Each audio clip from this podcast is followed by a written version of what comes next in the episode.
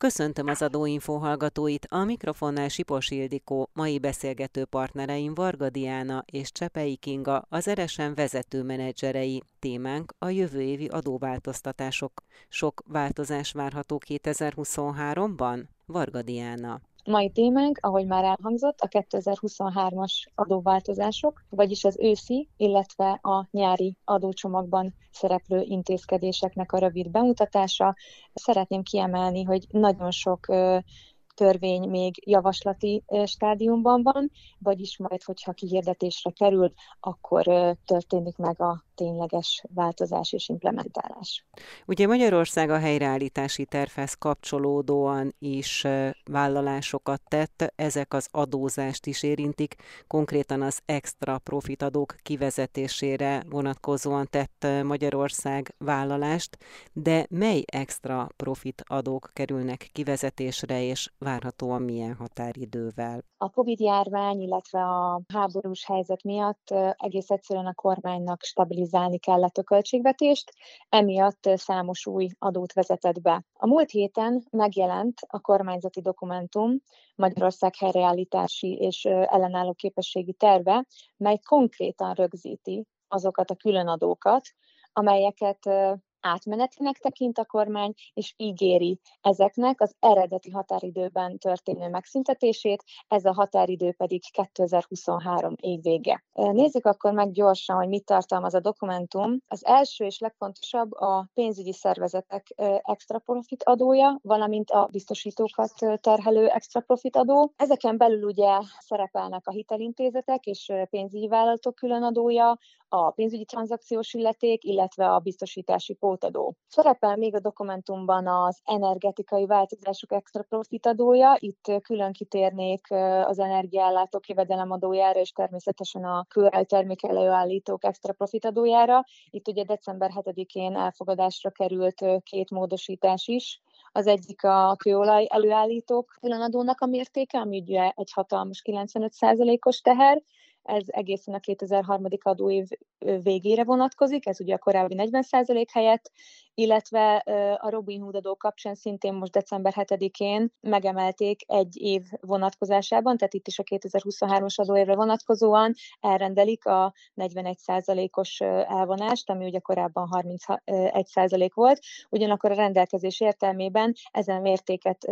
vissza fogják csökkenteni. Szerepel még a dokumentumban a kiskereskedelmi szektort érintő különadó. Itt ugye 2022-es évben idén egy egyszerű pótadó volt, 23-ban pedig az adókulcsok ugye sávosan alakulnak, 500 millió forint alatt nincsen adóteher, tehát 0% 500 millió és 30 milliárd forint ugye 0,15 30 és 100 milliárd között 1 százalék, és 100 milliárd fölötti adóalapra pedig 4,1 százalék az adó, illetve a távközlési szektor extra profit adója is kivezetésre kerül jövő évben. Itt is sávos adómértékekről beszélünk 1 és 7 százalék között, és utolsó pedig a gyógyszergyártói befizetéseknek a külön adója. Itt is ugye két adómértékről beszélünk, a 10 forint alatti felettiről, a 20 és 28 százalékról.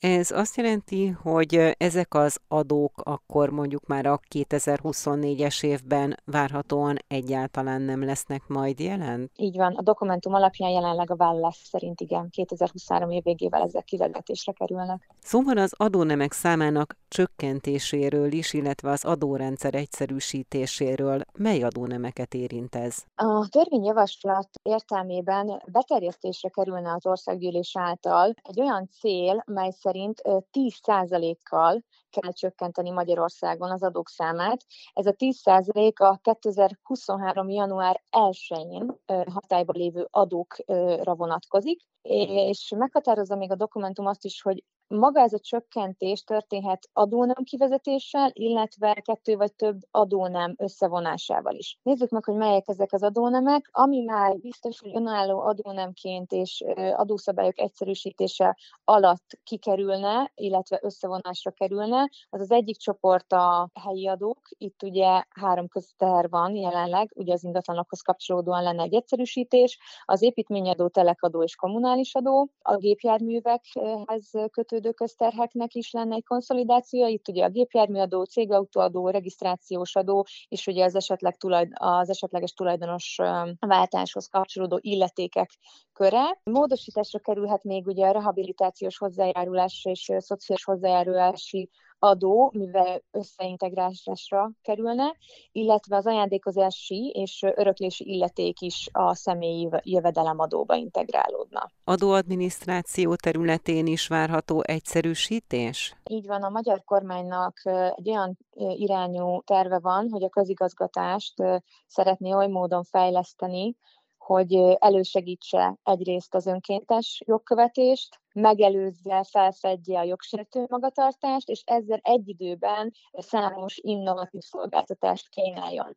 Ugye jelenleg azt látjuk, hogy több csatornás a rendszer az adatszolgáltatások kapcsán, és ezeket szeretnék esemény, illetve tranzakció alapú valódi egycsatornás működését alakítani. Itt, amit fontos megjegyezni, hogy az intézkedéseknek a, a célja, hogy gyakorlatban is csökkentsék az adó megfelelési költségeket, erősítsék az önkéntes rendes szabálykövetést ösztönözzék a vállalkozásokat a digitalizációra. Ennek van néhány eszköze, amit szintén részletez a helyreállítási terv, ilyen például az EMAP szolgáltatás, az e-nyugta és az EÁFA is. Ez mind összhangban van azokkal a tervekkel, amelyeket ugye a Nemzeti Adó és Vámhivatal is végrehajt, tehát hogy jelentős digitalizációs átalakításokat hajtanak végre. A NAV-tól milyen újítások várhatóak ezen a területen? Az adóhatóság élen jár az adó digitalizáció megvalósításában, így a hatósággal párhuzamosan a társaságoknak folyamatosan gondolkodniuk és alkalmazkodniuk kell az újabb és újabb digitális kihívásokhoz, illetve meg kell felelniük a hatóságoknak. Jelenleg azt látjuk, hogy áfa területen az adminisztrációs költségek igen magasak, ennek legfőbb oka, hogy nem a teljes folyamat digitalizált, általában csak a bevallások benyújtása, miközben a legnagyobb költséget az adatok összegyűjtése és feldolgozása okozhatja. Megoldás ez, erre ez, hogy magát a számlákat, nyugtákat egy standard digitális formában kellene elérhetővé tenni, és az áfával kapcsolatos folyamatokat teljes mértékben automatizálni. Jelenleg a NAV tájékoztatása alapján ugye az áfa bevallások teljesítéséhez három rendszer fog működni, ezek egymással párhuzamosan fognak működni. Az egyik ugye már az ismert ánke, a webes áfa kiajánlás, illetve az EÁFA, az M2M XML. Utóbbi egy egy új típusú XML struktúrájú, úgynevezett bővített áfa analitika, amit egy előre definiált adatstruktúra tesz lehetővé. Ez egy olyan XML formátumú adat, amit tartalmazza majd a cégeknek az adott időszaki áfa analitikáját és a bevalláshoz szükséges további információkat is. Ami fontos, hogy ezt a kapcsolódó XSD sémát, valamint az EAFA M2M interface specifikációját 2023 elején fogja publikálni az adóhivatal. Nyilván itt számtalan előnyről lehet beszélni, hogy mi is ez, mit jelent ez gyakorlatban, hogy fog kinézni. A legfontosabbat szeretném csak kiemelni, ami az, hogy természetesen van egy adminisztrációs tehercsökkentő hatásra, beépített validációkat tartalmaz majd, és az adóhivatal már ezt közé is tette, hogy azon cégek, amelyek már jövőre ebben az M2M XML struktúrában adják be az áfa bevallásaikat, ott nagy valószínűséggel kevesebb lesz az adóhatósági megkeresés a jövőben illetve az áfa bevalláshoz kapcsolódó emlapokat sem kell benyújtaniuk. Itt a megkeresések kapcsán biztos nagyon sok társaság találkozik azzal, hogy felszólítja őket a NAV, nyilatkozattétel van, jogkövetési vizsgálatot rendelnek el. Így áfa területen ezek a cégek, akik ebben a struktúrában nyújtják, nyújtják be az analitikát, mentesülhetnek ezzel a megkeresések alól. A környezetvédelmi termékdíjat is érintik módosítások várhatóan 2023 július 1-től melyek lesznek a termékdíj szabályozás fontosabb változásai? Még csak egy törvényjavaslatról beszélünk. A változásokkal átalakul a termékdíj tételének meghatározása, mivel bevezetésre kerül az általános termékdíjtétel, melyből levonásra fog kerülni a kiterjesztett gyártói felelősségi díj. A gazdálkodók számára ez egy administratív kötelezettséget fog keletkeztetni, vagyis változik a korábbi kötelezettség, mivel két irányba is teljesíteniük kell a jövőben ezen kötelezettségeket, megmaradnak a korábbi termékdíja kapcsolatos teendőik, másrészt viszont a kiterjesztett gyártói felelősségi rendszerből eredő feladatokat is el kell majd végezniük. A transferárazás területén is történnek majd módosítások 2023-ban. Melyek ezek, melyek lesznek ezek? Csepei Kinga. A transferárazási téma uh, idén egy hot topic gyakorlatilag az adózásban. Már a nyári adócsomagban elég jelentős változások kerültek bevezetésre, ezeket is röviden ismertetném. A mulasztási bírságtételek növekedtek meg nagyon jelentősen. Ugye eddig is a kiszabható mulasztási bírság hiányzó vagy nem megfelelő dokumentációnként 2 millió forint volt, ami ismételt mulasztás esetén 4 millióra növekedhetett. Most viszont az alapbírságtétel 5 millió forint, még az ismételtre már 10 millió forintot szabhat ki az adóhatóság. Ugye külön külön minden hiányzó vagy nem megfelelő dokumentációra. És itt különösen fontos, hogy az adózók figyeljenek a határidőkre, hiszen a, a, a társasági adóbevallással egy időben késznek kell lennie a helyi dokumentumoknak, még a fő dokumentumot, hogy általában külföldi tagvállalatok szokták készíteni, nemzetközi cégcsoporttagok esetén. Ott főszabály szerint saját országukban előírt határidő fog érvényesülni, de legkésőbb a társasági adó, a magyar társasági adóbevallás benyújtása évének az utolsó, adóévének az utolsó napja lesz ennek is a határideje, tehát nagyon figyelni kell, hogy ezeket a kötelezettségeket mindenki határidőben tudja teljesíteni. Szintén a nyári adócsomagban volt még az interkvartilis tartományra vonatkozó rendelkezéseknek a módosítása. A korábbi szabályozás csak bizonyos esetekben írta elő annak a kötelezettségét, hogy az interkvartilis tartomány is figyelembevételre kerüljön a transferár nyilvántartások készítése során, illetve a szokásos piaci ár meghatározása során. Igazából ugye ez egy olyan tartomány, amit a benchmark elemzések, a szokásos piaci ár megállapítási elemzések tartalmaznak. Ennek van egy felső és egy alsó határa, illetve van egy mediánya. A korábbi szabályozás alapján, hogyha beleesett ebbe az ártartományba az alkalmazott ár, akkor nem kellett korrekciót elvégezni, nem kellett kiigazítást végezni. Amennyiben kívül esett, akkor viszont elegendő volt, vagy a legalsó, vagy a felső értékre elvégezni ezt a kiigazítást. Most az új szabályozás az úgy módosul, hogy minden, minden esetben a középső értékre kell az kiigazítást megtenni, azokban az esetekben, amikor ugye az alkalmazott ár eh, kiesik ebből a range-ből. Kivétel képez ez alól az, hogyha az adózó tudja megfelelően igazolni azt, hogy mégis az általa alkalmazott ellenérték minősül szokásos piaci árnak. Tehát ezt a, a transferár nyilvántartásban szükséges majd megfelelően indokolni, alátámasztani. Az őszi adó, adócsomagban jelent meg a már nyári adócsomagban beharangozott adatszolgáltatási kötelezettségnek a részlete. Ez gyakorlatilag a transferár nyilvántartás készítésére vonatkozó rendeletnek lesz a része. Ez egy új adatszolgáltatási kötelezettséget eredményez azoknak a, elsődlegesen azoknak az adózóknak, akik transferár nyilvántartás készítésére kötelezettek, de fontos, hogy nem csak ők lesznek azok, akiknek adatot kell szolgáltatni, ugyanis olyan esetekben is felmerülhet az adatszolgáltatási kötelezettség, kötelezettség, amikor ingyenes pénzeszközátadás történik, vagy költségátterhelés, illetve a magánszemélyek kötött szerződések tekintetében is van, lesz majd egy limitált tartalmú adatszolgáltatási kötelezettség. Még a normál esetben egy elég komplex adatszolgáltatást kell majd megtenni a társasági adóbevallás részeként, ahol a kapcsolt ügyletekről kell majd mindenféle részletet megadni, kapcsolt ügylet megnevezése, a vállalkozásoknak a megnevezése, főbb adatai, nettó ügyletérték, adóalap korrekciók, alkalmazott ellenérték, illetve beszámoló típus, szokásos piaci ár meghatározás, és így tovább. Ez egy elég nagy többletadminisztrációt fog jelenteni a, a sok nagyvállalatnak. Ugye kisebb vállalkozások esetén ez nem minden esetben fog felmerülni, ugyanis a kis vállalati szektornak nem kell transfer nyilvántartást sem készítenie. Az adatszolgáltatás egyébként már a 2022. december 31-e után benyújtandó társasági adóbevallásokat is érinteni fogja. Ez azt jelenti, hogy a 2022 adóévet is fogja érinteni, tehát a most benyújtandó társasági adóbevallás, ami jellemzően május 31-ig kell majd beadni, ott már ezekről az adatokról számot kell adni. Ugye megszületett a minimálbérről a megállapodás jövő évre vonatkozóan a legkisebb keresetek mértéke változik. Ennek milyen hatása van az egyes adónemekre? Korábbi 200 ezer forintról az alap minimálbér 232 ezer forintra növekszik, még a garantált bérminimum, ami ugye a legalább középfokú szakképesítést igénylő foglalkozásokat fog érinteni,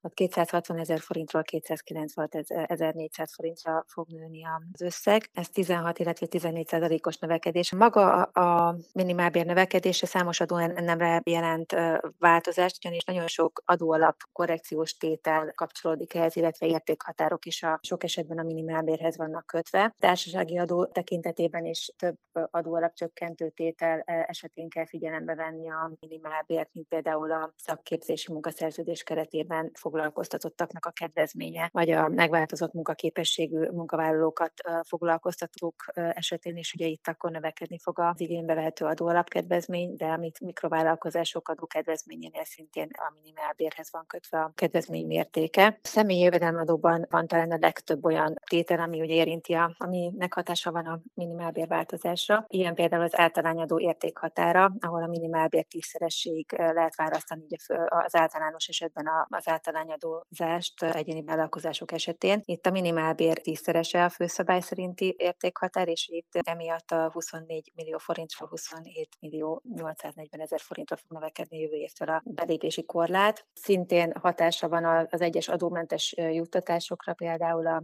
a minimálbér változásának ilyen például a kulturális szolgáltatásra vagy sporteseményre adható belépőjegy, ez egy adómentes juttatás, illetve vannak még kedvező adózás mellett adható ajándékok, ilyen a csekki értékű ajándék, illetve üzleti ajándék, vagy meghatározott rendezvények keretében adható ajándék.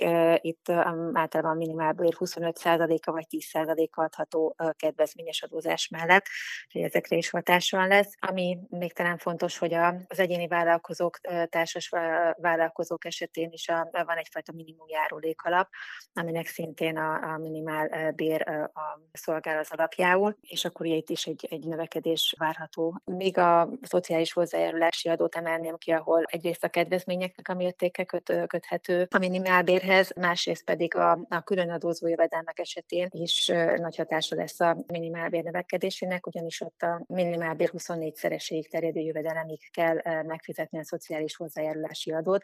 Az ilyen jövedelmek például az osztalék, árfolyamnyereség vagy vállalkozási kivét. Széles kört érintenek az általányadó változások is, részben beszéltünk már erről, de még van esetleg olyan adó nem, amire gondolni kell. Az általányadó esetén több változás is történt, ami talán így a leglényegesebb, az a fizetési kötelezettségnek az egyszerűsítése, a fizetési és bevallási kötelezettségnek az egyszerűsítése. Ugye itt a kata változások nagyon sok vállalkozó szeptembertől nem tudta már tovább alkalmazni a kisvállalati adózás szerinti adózást, és emiatt kénytelenek voltak más adózási módot keresni, és emiatt nagyon sokan léptek át az általányadóba. Lényegesen több adminisztrációval kellett szembenézniük, mint korábban a Katánál, ahol egy, egy nagyon egyszerűsített bevallási és adófizetési kötelezettség hárul csak rájuk. Az általányadó esetében pedig a személyi jövedelemadót ugyan negyed évente kellett vallani és fizetni, azonban a társadalom biztosítási járulékot és a szociális hozzájárulást már havonta. Itt történt egy, egy lényeges egyszerűsítés, ugyanis most már általányadózó egyéni vállalkozók esetén is van lehetőség negyed évente megfizetni,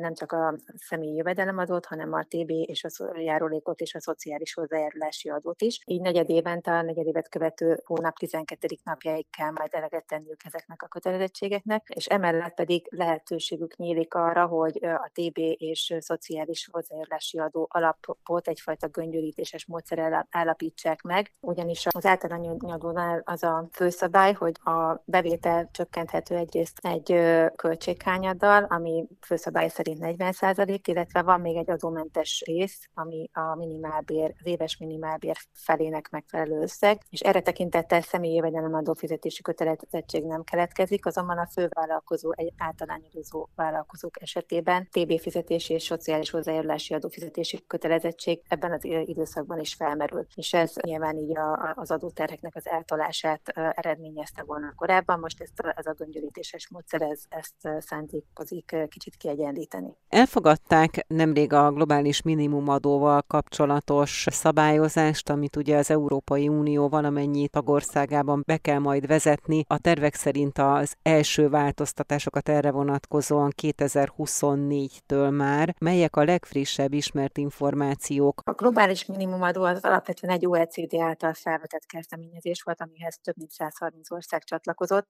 és az EU egységesen beállt mögé, azaz minden országnak implementálnia kell a saját jogrendjébe, így Magyarországon is 2023 során majd el kell fogadni az erre vonatkozó irányelvet. Azért azt hozzáteszem, hogy ez a globális minimumadó az a ténylegesen, tehát a nagy, nagyon nagy vállalkozásokra, vállalatcsoportokra vonatkozik, hiszen itt az összesített árbevételnek el kell érni a 750 millió eurót, hogy valaki ide tartozzon. Nyilván itt ezt cégcsoport szinten kell vizsgálni. Úgyhogy Magyarországon elég limitált lesz az a kör, akit ténylegesen fog érinteni a változás. Magyarországon egy jelenlegi társasági adó mértéke az 9% A globális minimumadó szabályok alapján a jövedelemadó mértékének el kell majd érni a 15% ot Magyarország azzal a feltétellel fogadta el a globális minimumadó bevezetését, hogy a helyi iparűzési adót is figyelembe lehet majd venni az adókulcs meghatározása során. Itt az adókulcs, ez a, ez a 15 egyébként az effektív azaz a tényleges adókulcsot jelenti, és tekintettel arról, hogy a, különösen az ilyen nagyon nagy vállalkozások esetében az iparűzési adókötelezettség sok esetben lényegesen magasabb, mint a ténylegesen megfizetett társasági adó. Emiatt a minisztérium várakozása az, hogy csak nagyon kevés olyan lesz, ahol eredményezhet ez a globális minimumadó többlet adófizetési kötelezettséget. Emiatt nem terveznek egyelőre változtatni a jelenlegi 9%-os társasági adó mértékén. Önök az adóinfót az Inforádió adómagazinját hallották. Mai beszélgető partnereim Varga Diana és Csepei Kinga az RSM vezető menedzserei voltak. Búcsúzik a műsorvezető Sipos Ildikó.